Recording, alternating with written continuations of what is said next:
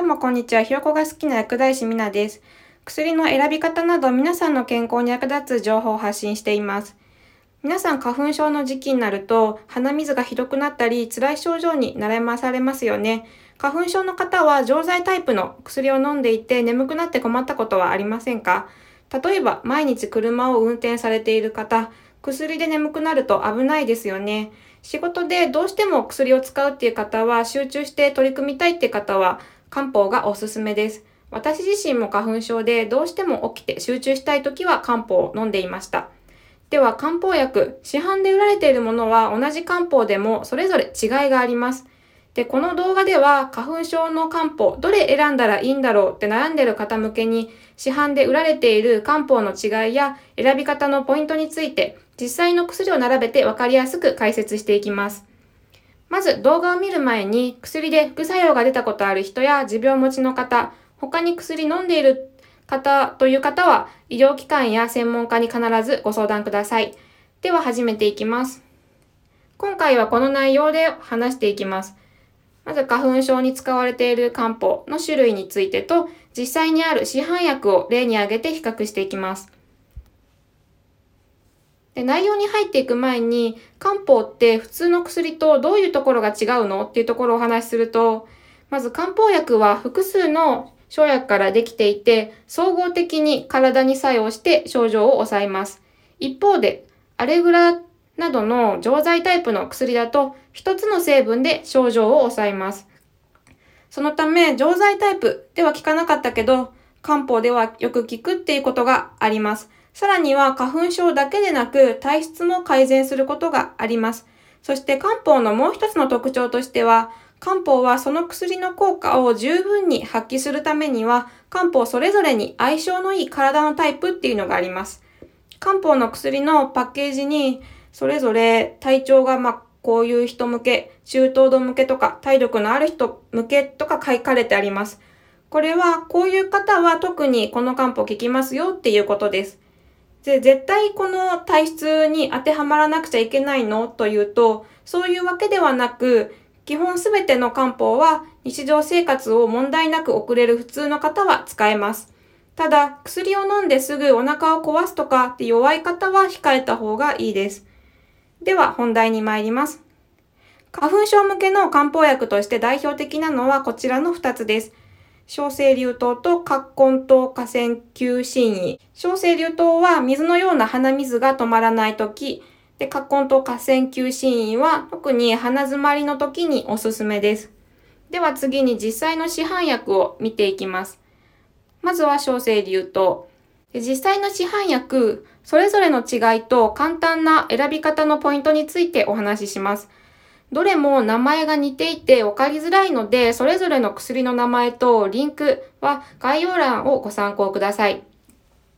市販薬のパッケージを見ると、一見どれも入っているものが同じように見えますが、実は1日に飲む量と1日に飲む回数が違います。左上のものが病院でもらえる薬なんです。で1日に飲む量をこれを1としたときに、左から順に同じ量4分の3、2分の1の量です。市販にあるもののほとんどが一番右の2分の1半分の量になっています。どうやって使い分けるかというと、量が多いほど効きが良くて、量が少ないほど副作用が出にくいです。しっかり薬を効かせるなら最初から量が多いものを使うといいです。一方で副作用が気になる方は、初めは少ないものから試していただいて、効果が不十分だったら増やしていくといいです。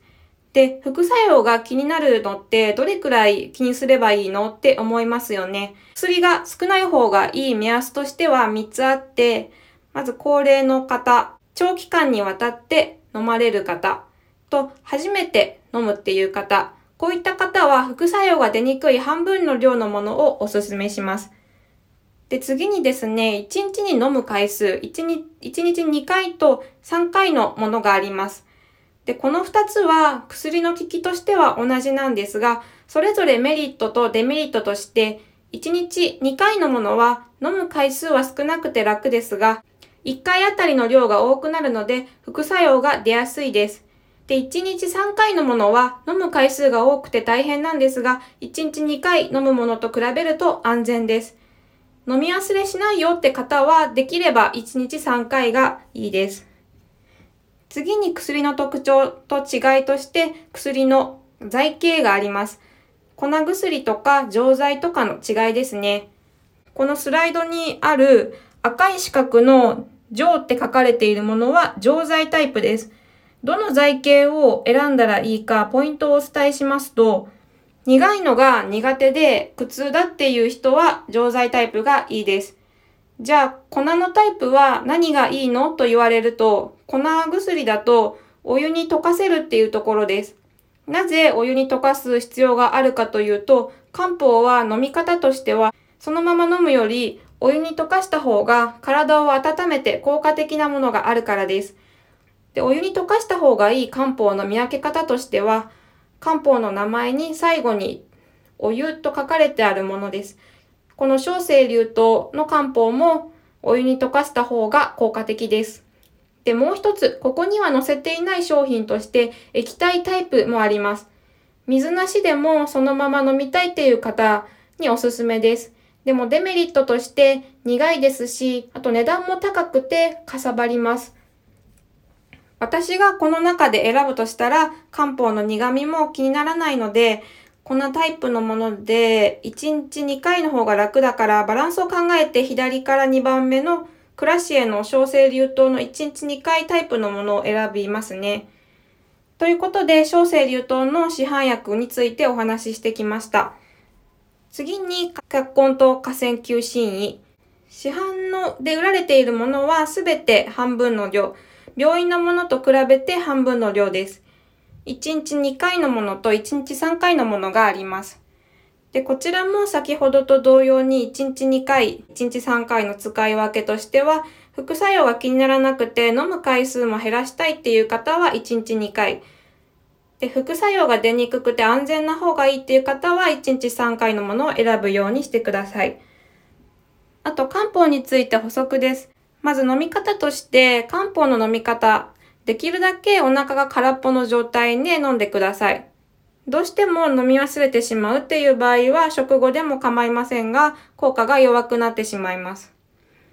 漢方の苦いのが苦手っていう方、二つ対処法があって、先に水を口に含んでから飲むと味や匂いが緩和されます。もう一つがオブラートっていうものに包んで飲む方法があります。オブラートは、でんぷんでできている薄い膜で薬を包んで飲むことができます。詳しい飲み方についての動画は、漢方を作っているつむらっていう会社がホームページにその飲み方について載せているので、気になる方は参考にしてみてください。リンクは概要欄に貼っています。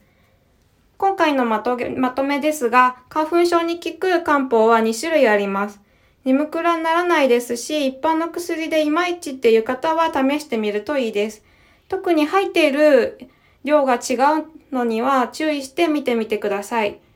以上で終わります。今回の動画で商品の選びの参考になれば嬉しいです。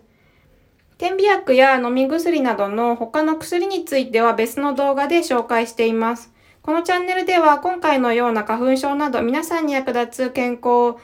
や生活にまつわる内容を発信しています。今後も投稿を増やすので、病気になった時や健康について知りたくなった時にサクッと知れるチャンネルを目指してますので、よかったらチャンネル登録お願いします。ではさようなら。